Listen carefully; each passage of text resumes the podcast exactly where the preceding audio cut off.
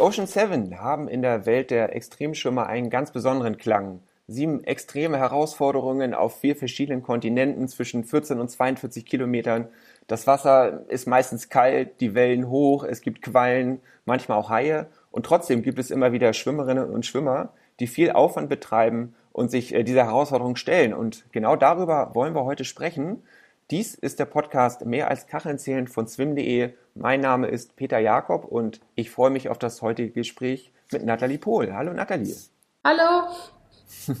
ja, Nathalie, schön, dass das klappt. Äh, ich habe die Ocean Seven gerade kurz erläutert, aber was ich mich frage, als einem, ja, dem schon in der Ostsee nach zehn Minuten Kraulen ein bisschen schlecht wird, wirst, wirst, wirst du eigentlich noch seekrank draußen im Meer? Ähm, ja, also nicht oft, aber jetzt tatsächlich letztes Jahr ähm, als ich meine fünfte Etappe in Hawaii geschwommen bin, ähm, hat es mich auch erwischt. Also ich war auch dann tatsächlich sechs, sieben Stunden extrem seekrank. Ähm, ja, ist immer so für Außenstehende ein bisschen äh, schwer zu glauben, dass man auch beim Schwimmen seekrank wird, wenn ich dann das erzähle. Diese, ja, man kann doch nur auf dem Boot seekrank werden, aber nee, ja, kann man auch beim Schwimmen. Ja, ich kenne das Gefühl. Jetzt kommst du äh, aus Marburg, da ist das Meer ziemlich weit weg. Wie hast du deine Leidenschaft fürs Freiwasserschwimmen und gerade für dieses extreme Schwimmen entdeckt? Genau, also es war bei mir natürlich eine längere Geschichte, bis ich jetzt dahin gekommen bin, wo ich jetzt heute bin.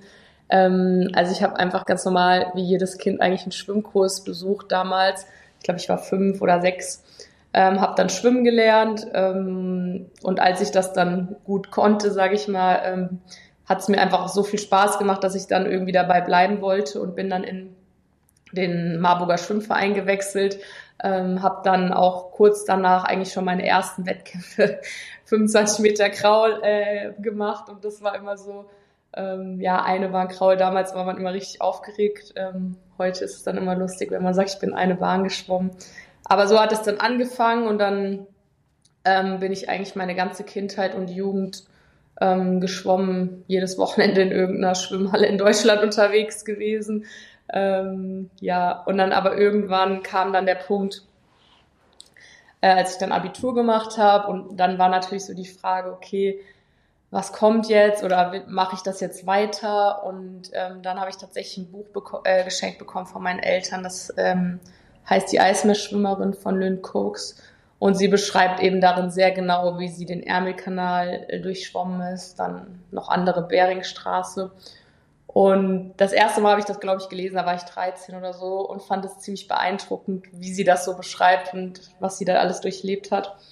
Aber gut, da war ich noch so in dem, in dem Schwimmen drin, dass ich es jetzt erstmal zur Seite gelegt habe und dann habe ich es aber tatsächlich mit 16 nochmal irgendwie, ist es mir in die Hand gefallen und ich habe es dann nochmal gelesen und irgendwie bin ich nicht wirklich davon weggekommen. Ich fand es so beeindruckend und dann habe ich gedacht, okay, vielleicht kann ich ja, kann ich es ja auch schaffen, den Ärmelkanal zu durchschwimmen. Und dann hat sich so irgendwie das Ziel ergeben, einfach über die, über die Zeit. Ähm, ich konnte da natürlich oder wollte auch nicht von heute auf morgen dann aufhören mit Beckenschwimmen. Das war auch kurz vor den deutschen Meisterschaften, die ich dann noch mitgeschwommen bin. Und aber dennoch ging es irgendwie nicht aus meinem Kopf. Und dann habe ich einfach gesagt, okay, ich, ich versuche das jetzt mal. Mal gucken, ob das irgendwie klappt. Das war halt einfach nur so eine Idee, die ich hatte. Ich wusste, ich hatte ja gar keinen Bezug zu Freiwasser ähm, zu dem Zeitpunkt. Und ich kann mich da noch gut dran erinnern, so der erste Einstieg, weil man braucht ja einen sechs Stunden Qualifikationsschwimmen, um überhaupt zugelassen zu werden zum Ärmelkanal. Und damals habe ich dann so meinen Trainer gefragt, ja, okay, lass uns doch mal, äh, es gibt so Gruppen, die das anbieten, lass uns doch mal nach Mallorca fahren und ich probiere dieses sechs Stunden äh, Schwimmen zu schaffen. Dann sind wir da hingefahren, ich glaube, es war so Anfang April oder so. Und das Wasser hatte, glaube ich, so 15 Grad. Und dann sind wir da hingefahren und dann bin ich so ins Wasser gegangen, so voller Vorfreude, habe so gedacht, okay. Und dann habe ich wirklich so, ich war zwei, drei Minuten in dem Wasser und habe gedacht, äh, irgendwie, mein Herz bleibt stehen, weil es einfach so kalt war. Und habe ich gesagt, bin ich aber auch wieder rausgegangen und habe so gedacht, okay, das schaffst du niemals, da äh, zwölf Stunden in diesem Wasser zu bleiben. Und war dann auch echt äh, kurz davor, wieder nach Hause zu fahren, weil ich einfach gedacht habe, okay, das macht jetzt wirklich keinen Sinn. Und das war dann auch direkt schon so eine Hardcore-Trainingswoche, also mit sechs Stunden Schwimmen, dann drei Stunden Schwimmen. Ich hatte zu dem Zeitpunkt einfach gar keine, gar keinen Bezugpunkt. Und dann war es das erste Mal in meinem Leben, dass ich gesagt habe, okay, ich fahre jetzt aber nicht nach Hause. Und dann sind wir zu so einem Shop gefahren. Das war das erste und einzigste Mal in meinem Leben, dass ich einen Neoprenanzug anhatte. Ähm, und ja, dann habe ich mich halt Tag von Tag, ich habe die sechs Stunden dann zu dem Zeitpunkt noch nicht geschafft, aber das war dann auch gar nicht so das Ziel, sondern ich wollte halt erstmal gucken, wie weit ich es überhaupt schaffe. Mhm. Und ja, so hat sich das dann einfach ergeben. Um, um das nochmal kurz zu erläutern, also dieses sechs Stunden Schwimmen, das ist ja eine Voraussetzung, um dann überhaupt äh, im Ärmelkanal äh, schwimmen zu dürfen. Das man, muss man ja einmal unter Beweis stellen, dass man quasi dieses kalte Wasser über mehrere Stunden äh, ertragen kann. Wann hast du das erste Mal so von den Ocean Seven gehört, von diesem Begriff? Tatsächlich erst, ähm, nachdem ich den Ärmelkanal äh, durchschwommen bin. Also das war eben damals einfach so mein großes Ziel, den Ärmelkanal zu durchschwimmen. Und ähm, ja, ich habe es ja auch so ein bisschen, sage ich mal, auf die harte Tour lernen müssen, ähm, was es heißt, den Ärmelkanal zu durchschwimmen. Ich habe es ja bei meinem ersten Versuch nicht geschafft. Ähm, ja, und war dann auch einige Tage im Krankenhaus. Und da denkt man natürlich viel drüber nach, aber ich war, war irgendwie, bin nicht so der Mensch, der dann aufgibt, sondern war dann ein Jahr später wieder da und dann hat es ja auch alles geklappt. Ähm, aber als ich den Ärmelkanal dann geschafft hatte, war natürlich so die Frage, was kommt jetzt? Und das war auch so der erste Moment, wo ich dann eben von den Ocean Seven gehört habe. Und ja, irgendwie, ich weiß nicht, ich hatte natürlich jetzt so, wo mir nur noch eins fehlt, ist natürlich das große Ziel, die Ocean Seven. Aber damals war das irgendwie immer so Stück für Stück. Ich habe jedes Schwimmen einzeln dann so ähm, betrachtet und irgendwann, als ich dann vier, fünf hatte, lag es natürlich nahe, dass ich äh, das Ziel dann angehen will. Ja, ja für, für alle, die äh, vielleicht ein großes Fragezeichen auf der Stirn haben, Ocean Seven vielleicht noch einmal kurz erklärt, was ist das? Also das geht ja zurück auf die ähm, Seven Summits, die sieben höchsten Gipfel der sieben Kontinente und das ist quasi das Pendant im Freiwasserschwimmen, oder? Genau, also ähm, es gibt ja die Seven Summits, das ist ja das gleiche eigentlich im Bergsteigen. Und ich glaube, das wurde einfach auch so ein bisschen in Anlehnung daran eben erfunden. Steve Monotones, der das äh, erfunden oder gegründet hat. Ähm, genau, der wird sich auf jeden Fall was dabei gedacht haben. Manche hätte er auch weglassen können, aber anderes Thema. Ähm, genau, das sind eben sieben unterschiedliche Kanäle, ähm, eigentlich auf allen Kontinenten verteilt. Ähm, ich kann die sonst auch kurz mal sagen. Also es ist unter anderem der Ärmelkanal, dann die Straße von Gibraltar, also zwischen Spanien und Marokko. Dann ähm, einer ist noch in Amerika zwischen Catalina Island und LA Festland. Dann der nächste ist in Hawaii, das ist von Molokai nach Oahu. Einer ist in Japan. Einer ist, der letzte, der mir noch fehlt, ist der Nordkanal zwischen Irland und Schottland. Irgendeinen habe ich vergessen. Ähm, hm. Ich glaube, die, die Cookstraße hattest du. Ah ja, genau. Mein Lieblingskanal. ja, genau. Äh, Cook Street in Neuseeland zwischen der Nord- und der Südinsel. Genau, und von diesen sieben, ja, wirklich äh, sehr heftigen, aber auch sehr unterschiedlichen Herausforderungen hast du schon sechs geschafft. Also mein allergrößten Respekt schon mal dafür. Danke. Äh, einen hast du jetzt noch vor dir. Wir wollen auch über äh, die vereinzelten Schwimmen äh, vielleicht das eine oder andere gleich nochmal ansprechen. Äh, und kann man aber dann sagen, nach dem Erfolg dann im Ärmelkanal, hat dir das so ein, ich sag mal, Spaß gemacht? Oder was war das, dass es sich danach gepackt hat zu sagen, so jetzt äh, möchte ich alle sieben schaffen? Ja, also Schwimmen macht mir ja schon immer Spaß. Also ich glaube, ich sage auch immer, wenn es mir irgendwann keinen Spaß mehr macht, dann bin ich am nächsten Tag auch damit durch. Aber ich kann mir mein Leben auch nicht wirklich jetzt ohne Schwimmen vorstellen. Also ich gehe auch einfach wirklich gerne noch schwimmen. Ähm, natürlich nach den Schwimmen, wie jetzt zum Beispiel als ich gerade in Neuseeland, da kann ich dann auch erstmal kurz das Wasser nicht mehr sehen, das gebe ich zu. Da brauche ich mal ein bisschen Abstand, aber ansonsten mache ich das super gerne. Und ja, ähm, nach dem Ärmelkanal war natürlich schon, also irgendwas hat mich da auf jeden Fall gepackt, ähm, was ich nicht so loslassen konnte. Und es war auch irgendwie der Reiz, immer nochmal nach einem neuen Abenteuer oder auch nach einer neuen Herausforderung. Ich, ich wusste, dass ähm, oder es wird ja heute auch noch oft gesagt, der Ärmelkanal ist so das schwierigste, größte Schwimmen, was es auf der Welt gibt. Ähm, jetzt so acht Jahre später sage ich nein, ist es auf gar keinen Fall. Aber ähm, es gibt noch schwierigere Sachen. Und ja, das war dann einfach so die Herausforderung, die ich auch irgendwie gesucht habe ähm, in den anderen Schwimmen. Ja, ja das, das ist ja vielleicht so, auch so eine Parallele zu den Bergen. Also der Mount Everest ist der berühmteste und der höchste und den wollen alle schaffen und wer, wer den geschafft hat und dann vielleicht noch einen anderen, der sagt dann auf einmal, der ist zwar nicht der Höchste, aber schwieriger und ich glaube, ähnlich ist das mit dem Ärmelkanal auch. Das ist einfach der berühmteste Kanal, ne, den es gibt. Ähm, wenn du so ein Rennen angehst, ich kann mir vorstellen, so auf den ersten Kilometern, da ist man noch voller Euphorie und da tut einem auch nichts weh. Wann geht das eigentlich los, dass, äh, ich weiß nicht, was, was tut zuerst weh? Die Arme, der Kopf oder wann geht's los, hart zu werden? Ja, genau. Also erstmal bin ich immer schon froh, wenn ich es überhaupt ins Wasser schaffe, weil es so viele Faktoren sind, die da mit reinspielen oder auf, also es musste ich auch lernen über die Jahre, das zu akzeptieren und auch das anzunehmen, was mir dann gegeben wird. Also ähm, ich musste erstmal lernen, dass man jetzt dann die Natur so nimmt, wie, wie sie kommt. Weil am Anfang habe ich gedacht, okay, habe ich aber auch immer selbst so geschimpft, wieso kriege ich jetzt schon wieder so schlechtes Wetter? Aber irgendwann hört man auf, sich das zu fragen und versucht eben einfach das anzunehmen, was einem gegeben wird. Ähm, und dann freue ich mich tatsächlich, ähm, wenn ich es dann ins Wasser geschafft habe und endlich mal am Startpunkt bin und losschwimmen kann. Aber ähm, jedes Schwimmen ist auch irgendwie unterschiedlich. Also manchmal habe ich die ersten fünf, sechs Stunden dann noch dieses, ich nenne es jetzt mal Glücksgefühl von, dass man überhaupt startet. Äh, manchmal ist es aber auch schon nach einer Stunde vorbei, wenn ich dann merke, okay, die Bedingungen sind extrem schlecht dann ähm, ja, man durchlebt da ganz unterschiedliche Phasen. In Hawaii zum Beispiel war es auch ähm, so, da bin ich ja zum Sonnenuntergang gestartet. Also gerade als die Sonne eine Stunde hatte ich noch im Hellen, dann waren es zehn Stunden dunkel. Ähm, das sind natürlich nochmal andere Gefühle, die da hochkommen, weil dann sehe ich wirklich eben nur zehn Stunden das blinkende Licht von dem Kajak, was neben mir ist. Und ansonsten nehme ich gar nichts wahr. Da muss man schon extrem ja, ich sag mal, mental auch irgendwie stark genug sein, um das auszuhalten. Aber jedes Schwimmen ist irgendwie unterschiedlich. Aber eins kann ich sagen, wenn man ankommt und es geschafft hat, dann ist es nicht so, wie sich alle, glaube ich, vorstellen, dass man da jetzt irgendwie super happy ist oder denkt, oh, jetzt, jetzt ist es vorbei. Äh, das dauert immer erstmal ein paar Tage danach, bis das wirklich bei mir dann angekommen ist, als ich es geschafft habe.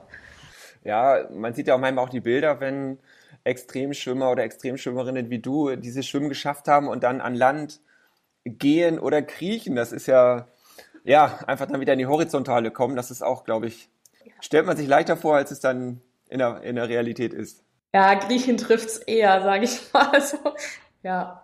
Man kann sich das ja nicht so vorstellen, dass man da einfach hinfährt, nach Neuseeland, an den Ärmelkanal oder nach Hawaii und dann äh, einfach so einen Schwimm macht. Da steckt ja immer viel Logistik dahinter. Man muss sich in der Regel ein Begleitboot organisieren. Ähm, und was ich mir unheimlich schwierig vorstelle, in der Regel hat man ja so einen Slot von vielleicht einer Woche, ähm, in der dann alles passen muss. Das Wetter muss passen, der, das Boot muss da sein und du musst bereit sein. Dann sagt der Pilot so, jetzt geht's los in drei Stunden, zwei Stunden oder morgen früh ähm, kurz vor Sonnenaufgang also da stelle ich mir mental unheimlich hart vor, dieses Warten darauf, dass es, dass es losgeht. Wie, wie erlebst du diese Momente? Ja, also das war auch damals, als ich den Ärmelkanal ähm, durchschwimmen wollte, so das, was ich auch erstmal lernen musste, ähm, weil das doch ganz, ganz unterschiedlich ist eben zum Beckenschwimmen. Da weiß ich, okay, ich habe jetzt mein, äh, ich weiß gar nicht mehr, wie das hieß, Melde, Meldebuch? Nee. Meldeergebnis. Meldeergebnis, genau. äh, wo alle drinstehen und ich bin jetzt Samstag um, um 8.12 Uhr, äh, habe ich meinen Start. Okay, dann weiß ich, jetzt geht's los, aber davon musste ich mich dann auf jeden Fall verabschieden. Und ja, genau. Also man hat ja dann eben seinen Zeitslot, der auch äh, meistens schon eben Jahre im Vorfeld eben gegeben wird. Ähm, aber dennoch weiß ich natürlich nicht, ähm, an welchem Tag ich schwimme. Und das erfahre ich eben auch erst wirklich sehr, sehr knapp vorher. Also teilweise wirklich dann auch, keine Ahnung, acht Stunden, sechs Stunden, bevor ich schwimme. Ähm, jetzt in Neuseeland zum Beispiel habe ich es den Abend, bevor ich äh, geschwommen bin, erst erfahren. Ähm, also man geht da gefühlt dann, man wartet auf den Anruf, damit man schlafen gehen kann, damit es losgeht. Und das eben dann die ganze Woche so zu machen. Oder jetzt in Neuseeland war ich äh, tatsächlich fünf Wochen vor Ort, weil ich aus meinem ersten Slot ähm, rausgefallen bin, weil das Wetter gar nicht gut war. Also ich hatte Da waren Windwarnungen, Zyklonwarnungen. Und trotzdem muss man eben jeden Tag bereit sein, sozusagen, falls es doch losgeht. Und ich glaube, das ist ein Riesenfaktor, der einfach auch äh, ganz viel mental von einem verlangt. Also zusätzlich dann noch jeden Tag auf das Meer zu gucken und zu sehen, okay, da schwimme ich lang ist jetzt auch nicht so das aller, äh, was man sich schön vorstellt. Ich sage auch immer, kann ich bitte einen, alle so, oh, schön hier, ähm, ein Hotelzimmer mit äh, Meersicht. Ich sehe, ich nehme dann gerne das Zimmer nach hinten raus, damit ich das nicht jeden Tag sehe. Aber ja, ich glaube, das muss man einfach auch, ist ein Lernprozess, aber ich glaube, das ist auch schon ein extremer Faktor, der da reinspielt einfach. Und deswegen sage ich auch immer, ich bin dann so froh, wenn es dann endlich mal losgeht.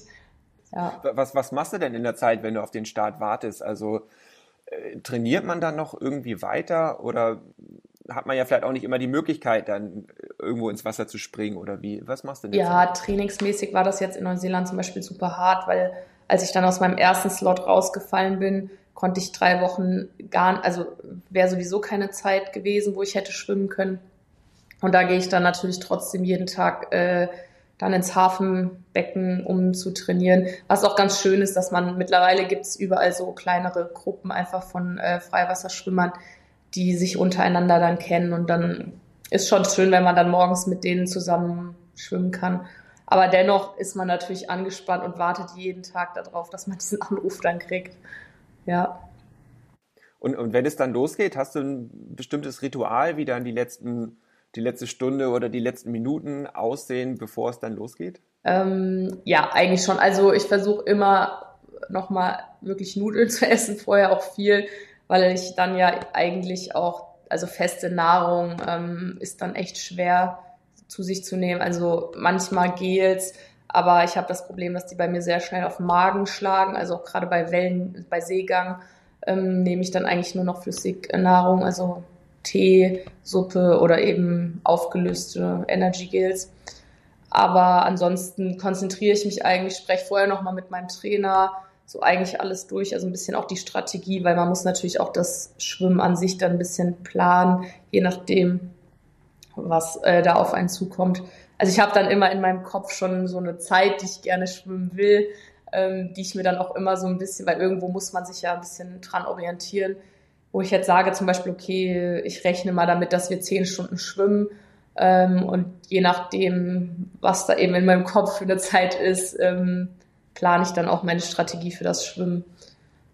Was kannst du denn unterwegs eigentlich noch machen? Also kannst du da noch beschleunigen, Frequenz ändern oder was kann man bei so einem stundenlangen Schwimmen zwischendurch verändern? Ja, man kann schon viel eigentlich an Strategie auch ändern. Also ich habe mittlerweile so die Strategie, dass ich jetzt außer in Neuseeland, da war die Strategie ein bisschen anders, dass man versucht, wirklich die ersten drei Stunden ähm, nicht zu schnell zu schwimmen, auch wenn man, also ich tendiere eben sehr stark dazu, am Anfang dann schon. Das war auch ein Prozess, der ein paar Jahre gedauert hat, aber mittlerweile habe ich einfach gemerkt, dass man gerade eben hinten raus, wenn man eben so abhängig von der Natur ist, nie weiß, was passiert. Bei meinen ersten zwei Versuchen ähm, in Neuseeland bin ich die letzten drei Stunden, glaube ich, jeweils zwei oder teilweise 300 Meter die Stunde gekommen, also eigentlich gar nicht von der Stelle. Ähm, und dann natürlich wird einem von der Crew immer mal wieder gesagt, okay, es läuft einigermaßen oder es läuft eben gar nicht. Ähm, und ja, natürlich, wenn man das dann hört, nach zehn Stunden Schwimmen, wir haben 200 Meter die Stunde geschafft, ist natürlich auch nicht das, was man äh, hören will. Aber da muss man natürlich in der Lage sein, eben noch die Energie zu haben, trotzdem noch eben fünf, sechs Stunden mehr zu schwimmen. Ja. Ich glaube, äh, auf Hawaii, wenn ich das richtig in Erinnerung habe, bist du ja auch so quasi nachts gestartet wegen befürchteter Haie, Haiangriffe. Äh, war das der Grund und hast du Angst vor Haien? Also das würde mich ja komplett abschrecken. Ja, ist immer lustig, die Frage kriege ich immer gestellt. Ähm, also ich habe keine Angst vor Haien. Ich habe Respekt vor Haien. Also ich weiß, dass, dass deren Zuhause ist und ich da eigentlich nur Gast bin.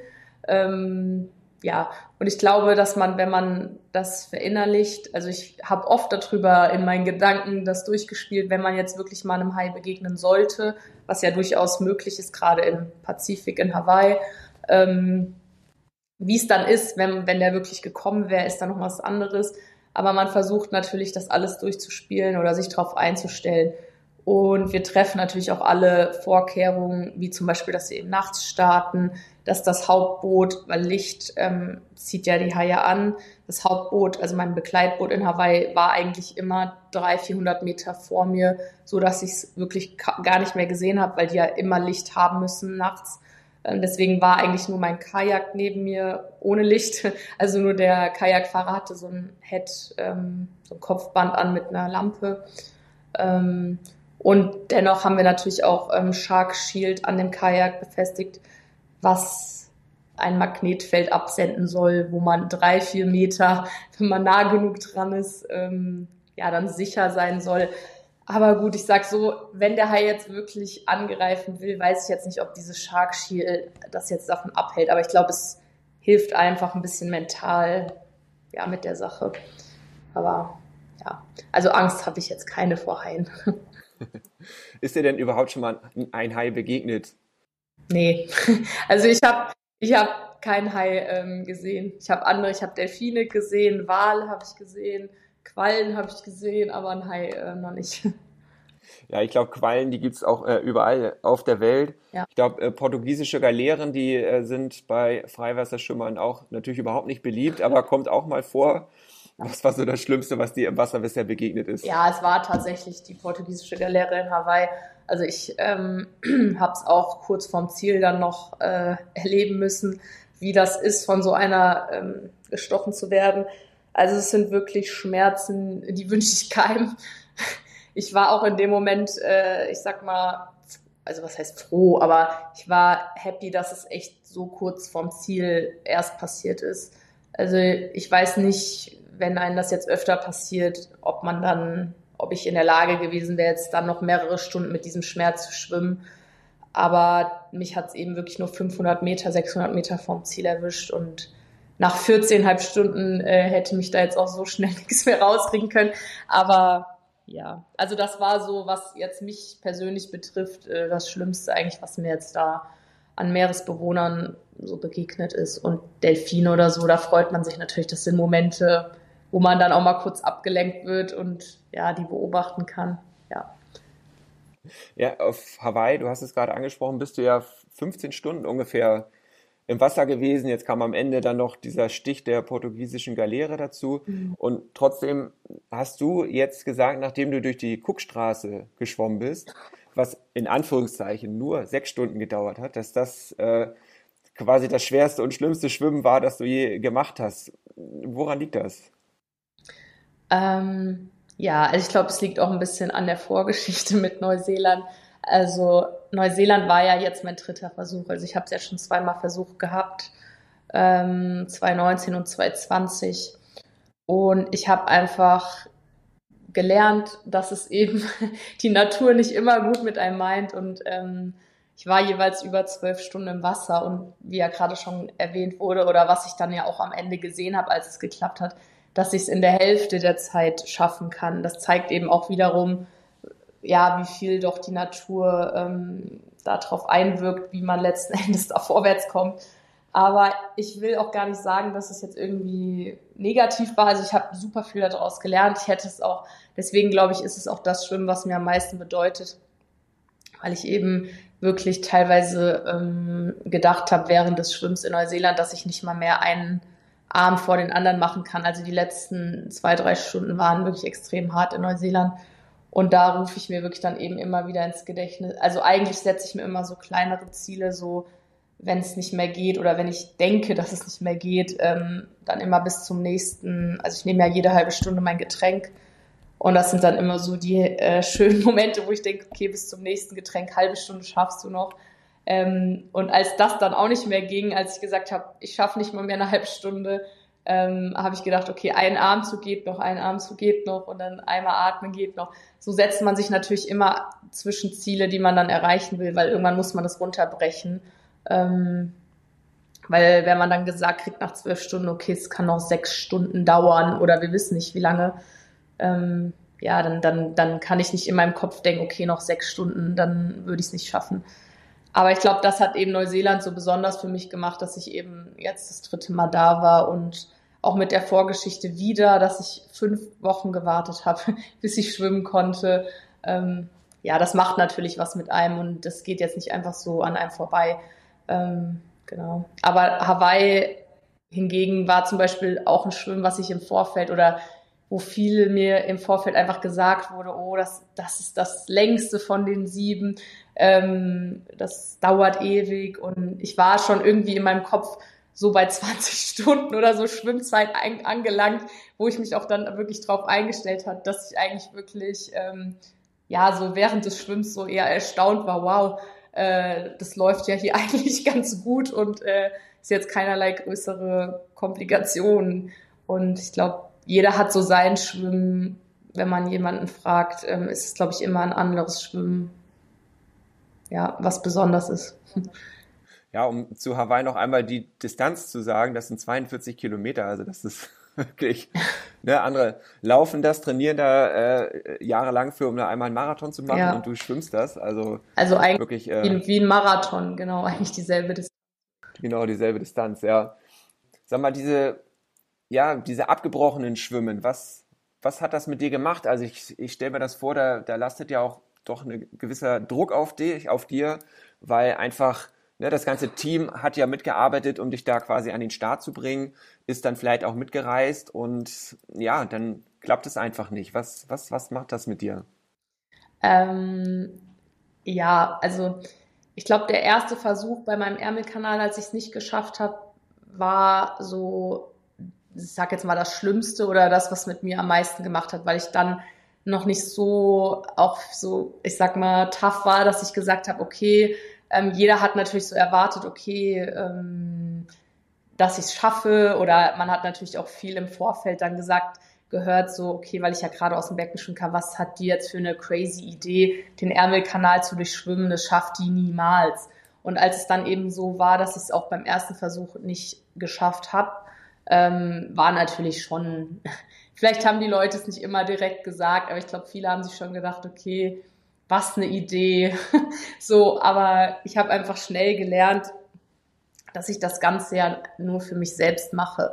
Und ähm, ich habe auch bei meinem Team, was ich jetzt auf meinem Begleitboot eben sehr selektiv, also mittlerweile nehme ich nur noch drei Leute mit. Das sind mein Vater und ähm, Adam Walker und äh, Joshua Neulo, also meine Trainer.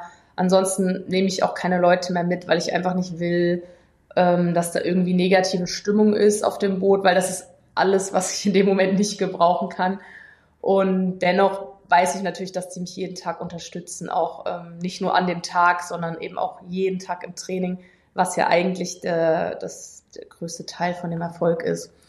Und dennoch ist es natürlich so, wenn man dann abbrechen muss, ist es natürlich auch, ähm, ich sag mal, Aufbauarbeit, dann wieder äh, das alles wieder ins Positive zu drehen und zu sagen, okay, ähm, ich kann das schaffen, es war jetzt einfach nur nicht der richtige Tag. Ich glaube, deswegen ist es, was ich eben gesagt habe, man muss das annehmen können, dass man eben akzeptiert, dass es nicht an einem selbst lag, sondern eben dann auch teilweise wirklich einfach an den Umständen, die einen da gegeben sind. Ja, aber das ist natürlich ein Lernprozess, muss ich auch lernen. Du hast deine drei Begleiter erwähnt. Kannst du einmal sagen, welche Aufgaben die übernehmen? Adam Walker ist ja die Ocean Seven auch schon selbst geschwommen. Genau. Ja, ähm, zu Adam Walker, also damals, als ich den Ärmelkanal nicht geschafft habe, war natürlich so die Frage, woran hat es jetzt gelegen? Ich wusste schnell, weil ich auch vorher äh, krank war, woran es gelegen hat, aber ich wollte gerne jemanden haben, der wirklich versteht, was, welche Phasen man bei diesen Schwimmen durchläuft. Und es ist natürlich schwer, einen Außenstehenden, selbst wenn ich das Stunden erkläre, so was man dabei fühlt und so, es ist einfach schwer, das äh, ja, so rüberzubringen. Und da bin ich eben auf Adam Walker gestoßen, der auch die Ocean Seven ähm, schon alle geschafft hat. Ähm, und bis heute, ähm, genau, ist er eben bei meinen ganzen Schwimmen dabei und auch als Support-Schwimmer. Also man ist ja erlaubt, ähm, alle drei Stunden für eine Stunde einen Begleitschwimmer zu haben. Ähm, da hilft er mir ab und zu dann eben aus und ja, dann noch meinen Trainer, mit dem ich eben das tägliche Training mache. Und natürlich haben die auch eine Aufgabe, also die müssen meine, meine Getränke zubereiten. Das kann ich alles nicht selbst machen. Ähm, das muss, und natürlich im Vorfeld passiert da so viel an Logistik und auch an Planung. Das ist ja super aufwendig. Also gerade wenn wir ans andere Ende der Welt fliegen, da muss alles geplant sein, dann mit den Captain vor Ort alles besprochen werden. Ähm, in Japan teilweise sprechen, sprechen die Leute sehr schlecht Englisch, also auch teilweise gar kein Englisch. Dann ist es alles so ein Hin und Her mit Händen und Füßen wird da kommuniziert. Ähm, ja. Ja, wie, wie, wie läuft das überhaupt? Also in, in, beim Ärmelkanal, da gibt's ja schon fast so eine Industrie, die das alles organisiert, aber in Japan gibt's da eine Telefonnummer, die man dann einfach anruft und sagt, hallo, ja, das, ist, äh, die Nathalie, ich möchte gerne das wär, durch die Sugaru Strait schwimmen. Das wäre schön. Also Japan zum Beispiel, wenn ich mich da erinnere, an welchen Ort wir da gefahren sind, also da ist ja wirklich gar kein Tourismus. Also da kommen nicht mal Einheimische hin an diesen Ort. Also ich habe mich da erinnert, da ah, weiß ich noch, da gab es so ein, naja, Hotel nenne ich es jetzt nicht, aber da haben wir auf dem Boden geschlafen, auf so, so, so Matten ähm, vorm Schwimmen. Ähm, man ist da schon an Orten, die so abgelegen sind, wo man jetzt auch nie hinkommen würde. Also da fährt keiner jetzt zum Urlaub hin. Ähm, und deswegen, wir kommen auch zu den Startpunkten gar nicht mit dem Auto. Also da gibt's keine Straßen hin. Ist super abgelegen. Deswegen teilweise fährt man dann eben noch mal ein, zwei Stunden mit dem Boot selbst, ähm, zu dem, um überhaupt zu dem Startpunkt zu kommen. Ähm, ja, genauso wie im Ziel. Also da steht keiner, der dann sagt, wow oder jubelt. Äh, das sind die abgelegensten Orte, an denen man da ist. Ähm, was es aber auch irgendwie wieder so spannend dann äh, macht letzten Endes. Ja. Ja, du hattest noch gesagt, dass dein Vater dich noch begleitet. Ist er dann der, der dir die Getränke reicht oder was macht er an Bord? Genau, also ähm, es ist natürlich auch immer sage ich mal, jeder hat eine andere Person, glaube ich, in seinem Leben, die einen motiviert oder inspiriert. Ähm, bei mir ist es eben sehr stark mein Vater. Und mir hilft es auch einfach, wenn ich eben an den Punkt gekommen bin, wo ich denke, dass ich nicht mehr kann und dann nach links oder rechts atme und eben ihn dann da sehe, dass ich einfach noch Motivation habe, weiter zu schwimmen. Ähm, aber ja, wenn es natürlich die Bedingungen zulassen, die Wellen nicht zu hoch sind, ähm, versuche ich schon ähm, meine Getränke aus, aus der Hand zu nehmen. Ich darf das Boot ja nicht berühren, aber die Flasche aus der Hand zu nehmen ist erlaubt. Ähm, wenn es natürlich nicht geht, wird mir die Flasche nur zugeworfen. Aber das sind natürlich, ich kann ja, ich habe ja gar keinen Kontakt. Eigentlich bin ich die ganze Zeit für mich alleine über die Stunden. Der einzige Kontakt, den ich zum Boot habe, sind eben diese 10, 15 Sekunden, wenn ich jede halbe Stunde, Stunde mein Getränk nehme. Und auch da ist natürlich Sprechen nicht so mega möglich. Deswegen ähm, also wir haben so eine Taktik entwickelt, dass wir immer so Schilder malen, so Motivationsschilder, die dann immer mal wieder hochgehalten werden. Genau. Und diese 10, 15 Sekunden, wo man da mal ganz kurz sprechen kann, was, was, was, was brauchst du da? Ein Motivationsspruch oder Mitleid oder was, was ist da die richtige Ansprache für dich? Nee, Mitleid, ja, will ich ja gar nicht haben. Letzten Endes mache ich das ja alles freiwillig. Äh, und mir macht es ja auch zum größten Teil Spaß. Aber ich glaube, es sind natürlich manchmal gerade in den äh, zum Ende hin Momente, wo man einfach eben mal Motivation braucht oder ähm, selbst wenn es schlecht läuft. Ich habe schnell gelernt, dass es mir gar nichts bringt, wenn wenn dann gesagt wird, oh, es läuft gerade gar nicht gut. Das ist genau das Gegenteil von dem, was der Schwimmer oder ich in dem Fall ähm, hören will. Ähm, ich glaube aber, die haben mittlerweile eine ganz gute Taktik entwickelt, mich äh, positiv gestimmt darüber zu bringen. Ja. Also lieber auch mal eine kleine Notlüge. Ja, ja, auf jeden Fall. du bist ja nicht nur die Ocean Seven geschwommen, du bist zum Beispiel auch von Mallorca nach äh, Menorca geschwommen. Und ähm, auch in, im Jersey-Kanal bist du geschwommen. Du hast auch äh, einige Rekorde aufgestellt. In, in, Gibraltar warst du zum Beispiel die schnellste jetzt äh, auf Hawaii, die schnellste deutsche Frau, soweit ich weiß. Äh, was bedeutet es dir, so einen Rekord auch aufzustellen? Mhm ehrlich gesagt bedeuten die Rekorde mir gar nicht so viel. Also ich, es ist super schön, wenn der Rekord ähm, fällt. Natürlich hofft man das. Aber ich habe gelernt, dass es dieses Erreichen, überhaupt auf die andere Seite zu kommen, ähm, ist das, wieso ich das alles mache. Und wenn dann natürlich zusätzlich noch ähm, ein Rekord passiert, ist das, äh, freue ich mich riesig und alles, aber das ist nicht der Grund, wieso ich das mache.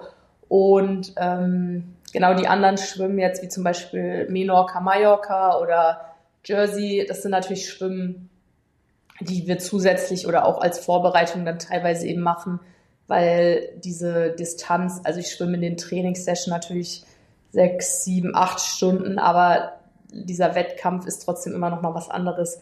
Und diese zehn Stunden plus, ähm, ja, auch wenn man es nicht glaubt, aber es ist ein massiver Unterschied, ob ich jetzt sieben Stunden oder zwölf Stunden schwimme. Gerade die letzten Stunden sind eben das, äh, was man im Training schwer simulieren kann. Und ja, zwölf Stunden ohne Ziel zu schwimmen, ja, kann, könnte ich jetzt, glaube ich, auch nicht. Deswegen sind so Schwimmen wie Mallorca, Menorca eben auch äh, super, um einfach äh, ja, als Vorbereitung für den eigentlichen Wettkampf.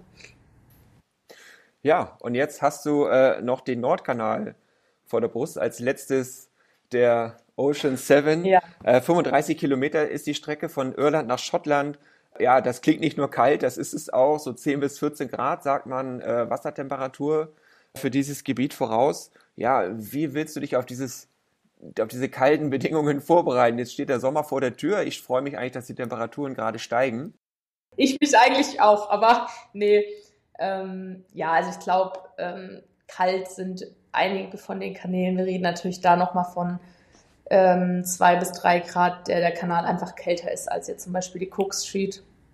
Da hatte ich, als ich jetzt geschwommen bin, um die 15 Grad, was natürlich auch schon sehr, sehr kalt ist. Aber ähm, im Nordkanal reden wir von 13, 14 Grad über, der ist ja nochmal drei Kilometer länger als der Ärmelkanal. Ähm, und da muss man dann wirklich sehr, sehr vorsichtig auch sein, weil das eben einfach Temperaturen sind, die auch dann, wenn man es nicht gewohnt ist, eben lebensgefährlich werden können. Ähm, und ich habe schon, sind ja wirklich nur sehr, sehr wenige, die den Nordkanal bisher geschwommen sind. Ähm, ja, man sagt so, dass das der allerschwierigste ist von den sieben. Aber ich glaube, äh, ich will mich da jetzt auch nicht zu sehr beeinflussen lassen von was, was mir erzählt wurde. Ich glaube, ich mache mir immer gerne selbst mein Bild, wie es dann vor Ort ist. Aber ja, ich, wir werden natürlich jetzt im Sommer viel ähm, auch vor Ort trainieren, also in Irland. Und vielleicht auch jetzt im Frühjahr, also Mai ist ja in Dover, also am Ärmelkanal auch noch kälter als in der Saison. Ähm, ja, und die Seen werden in Deutschland leider dann doch relativ schnell sehr warm. Also ja. Aber kalt duschen tue ich eigentlich schon seit Jahren. ähm, ja, Eisbäder natürlich. Und was am meisten hilft, ist eigentlich, wenn man, also was mir hilft, ist immer auch an Körpergewicht zuzunehmen, weil kein Neoprenanzug erlaubt ist. Und auch jetzt vor Neuseeland, also man, ich versuche dann schon immer fünf Kilo oder so aktiv zuzunehmen, damit es äh, ertragbar ist. Ja. Ja, das ist das berühmte Biopren. Ja, das hilft aber wirklich. ja. Gibt es eigentlich, also die, die, ich sag mal, die Community oder die Szene der deutschen Extremschwimmer ist doch relativ überschaubar. Aber gibt es da Austausch mit anderen, die vielleicht solche Schwimmen schon gemacht haben? Ähm, ich stimme zu, in Deutschland ist es sehr überschaubar. Aber in anderen Ländern, also jetzt gerade, wenn ich Richtung Australien denke, ähm, auch Neuseeland, England natürlich, ähm, gibt es schon eine extreme Community, ähm, mit denen ich auch, man kennt sich jetzt mittlerweile sehr in der Community und da gibt's schon, also man schreibt dann immer, hast du da mal einen Tipp? Oder auch, ich habe auch viel im Vorfeld mit André, äh, André Wüsing telefoniert, ähm, der mir auch geholfen hat, eben dann schon mal mir Tipps zu geben, auf was man achten muss, wenn man jetzt zum Beispiel nach Hawaii fliegt, wie die Begebenheiten da sind ähm, oder auch mit, wenn man Kontakt hat mit der Qualle. Man will natürlich so viel es geht äh, erfahren und das ist natürlich, es gibt nichts Besseres als mit Menschen zu reden, die das selbst schon gemacht haben und das ja, da bin ich auch super dankbar für, dass, äh, dass das so eine offene Community ist und jeder gönnt es, glaube ich, von Herzen dem anderen, wenn er einen Kanal schafft. Es ist jetzt nicht so, das ist auch vielleicht ein kleiner Unterschied, ich weiß nicht, aber damals war es schon so ein bisschen so Konkurrenzdenken, sage ich jetzt mal, in dem, in dem, in dem Beckenschwimmen, was ich jetzt im Freiwasserschwimmen gar nicht erfahre. Also ich bin auch immer so, man schaut den Tracker dann von anderen, die gerade schwimmen und denken so, ja, diesmal klappt's. Also ich bin da echt immer happy, wenn es dann äh, jemand anderes geschafft hat. Ja. Muss man sich da eigentlich erst einen Namen machen, so in der Szene?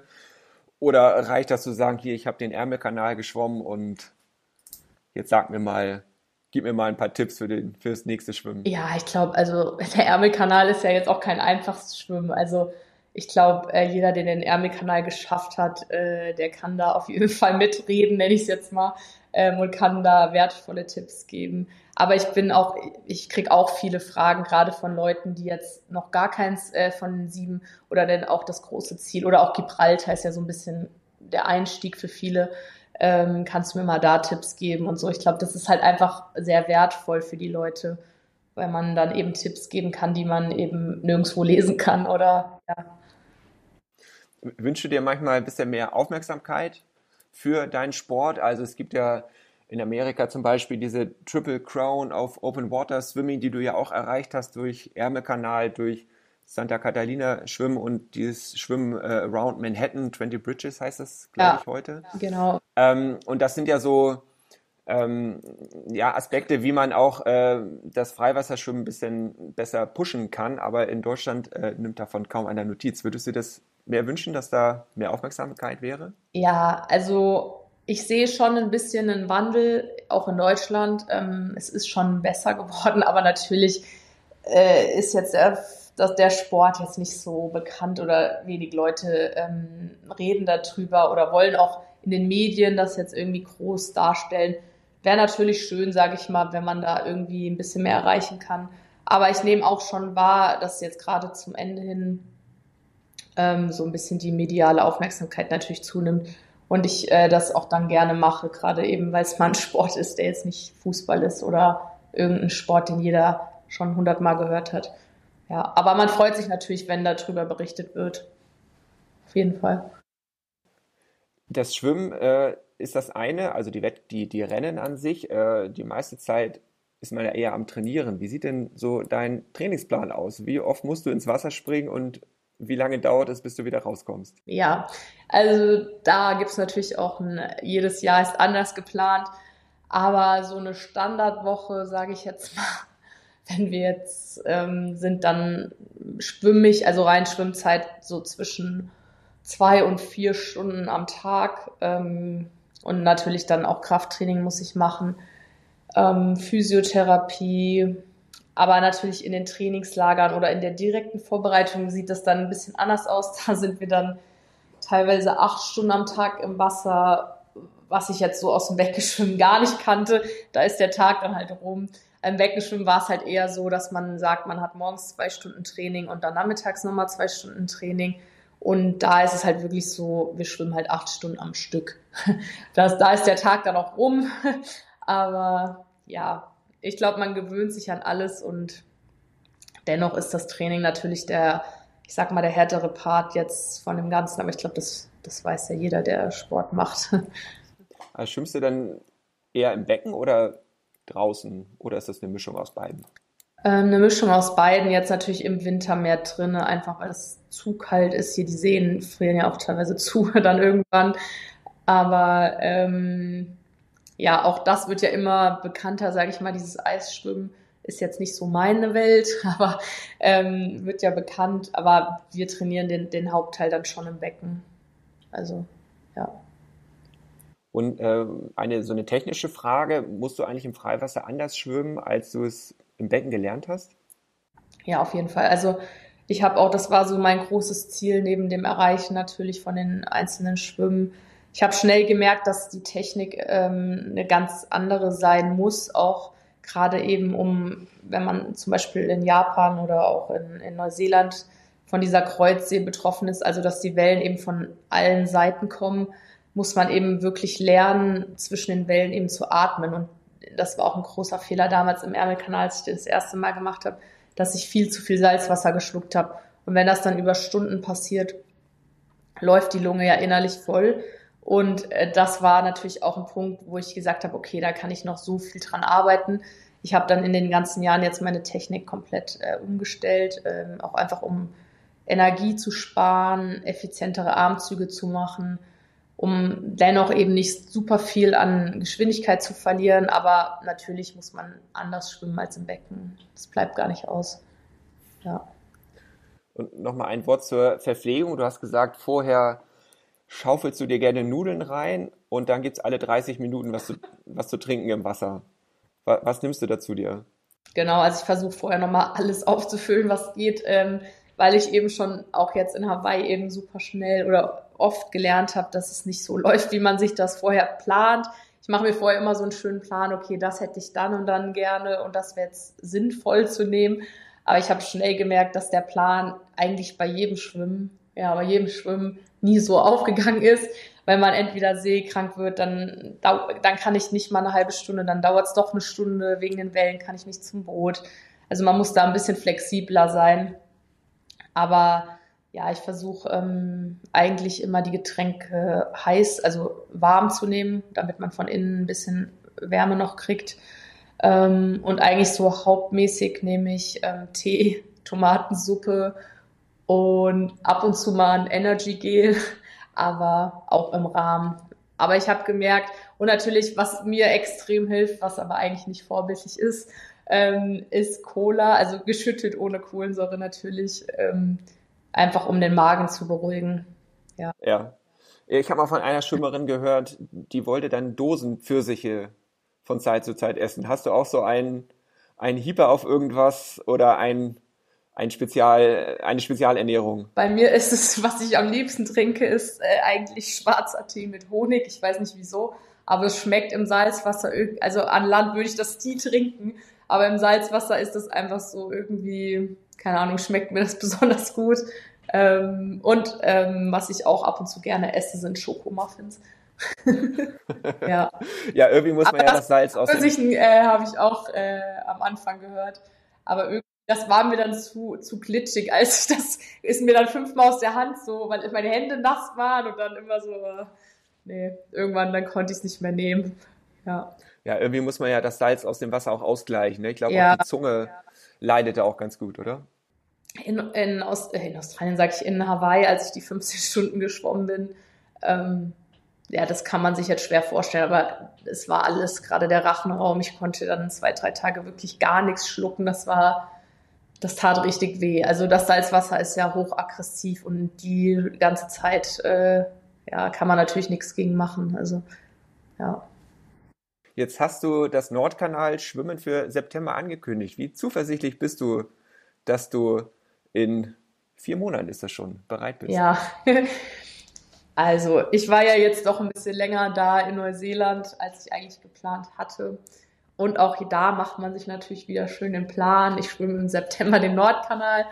Ähm, aber ja, es ist jetzt meine letzte Etappe von den ähm, Seven Oceans und ich glaube, äh, ich bin da jetzt ein bisschen entspannt. Ich gucke jetzt, wie der Sommer läuft, ähm, auch was das Training angeht und ähm, werde dann relativ spontan eigentlich entscheiden, Kommt auch ein bisschen drauf an, man beobachtet ja, wie der Sommer gelaufen ist, wie die Wassertemperatur sein wird. Ähm, genau, aber ich schätze eher mal realistisch gesehen, dass es 2024 äh, der Fall sein wird.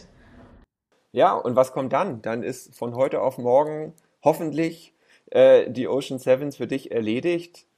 Was machst du dann? Willst du weiter schwimmen? Ja, also die, ähm, also Schwimmen, ich kann mir zurzeit einfach auch nicht mein Leben jetzt ohne Schwimmen vorstellen. Es war einfach auch zu lange ein Riesenteil von mir oder ist ein Riesenteil von mir. Und ich glaube, ich bin nicht derjenige, der jetzt von heute auf morgen sagt, äh, ich höre auf mit Schwimmen. Es gibt ein Schwimmen, ähm, was ich sehr, sehr gerne noch machen will, wo auch schon die Planung sehr weit ist, sage ich jetzt mal.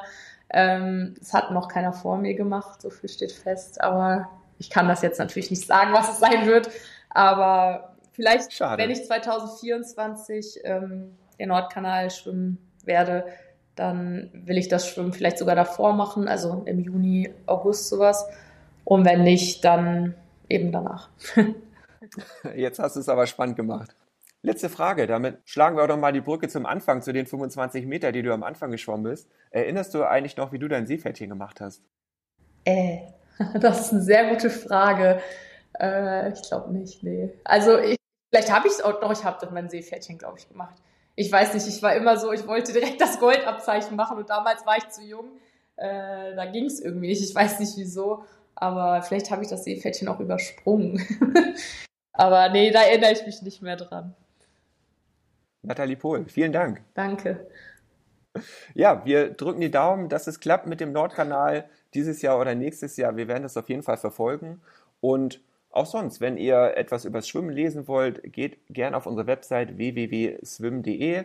Wir freuen uns auf, unseren, auf euren Besuch. Und an dieser Stelle hören wir uns dann in zwei Wochen wieder mit dem nächsten Podcast von Mehr als Kacheln zählen. Bis dahin, tschüss.